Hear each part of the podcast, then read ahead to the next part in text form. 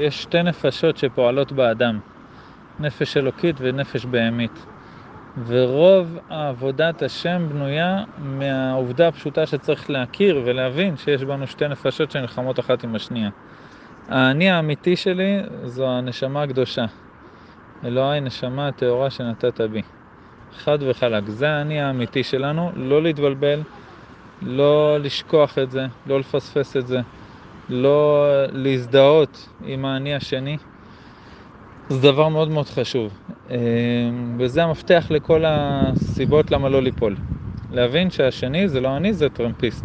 הנפש הטמאה היא טרמפיסטית, היא לא אני.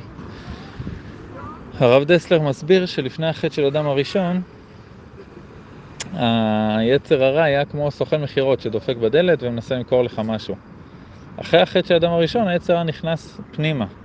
זה הזוהמה שבעצם נהייתה בחווה ומאז בכל העולם.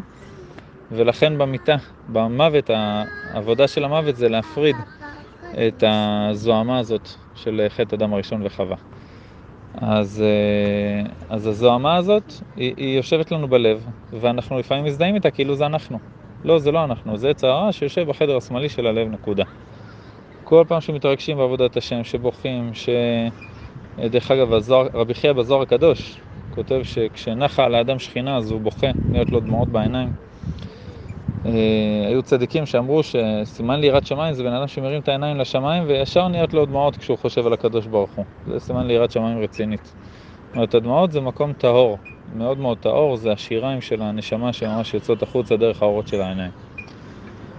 אז כשבוכים, כשמתרגשים, כשמרגישים איזה משהו חזרה, אור חוזר מהקדוש ברוך הוא, של עירה, של אהבה, אהבתי גם את החידוש של הנורא, שזה התפארת, שזה השילוב של החסד והגבורה, זה גם מצוין, חידוש אמיתי מאוד ונכון.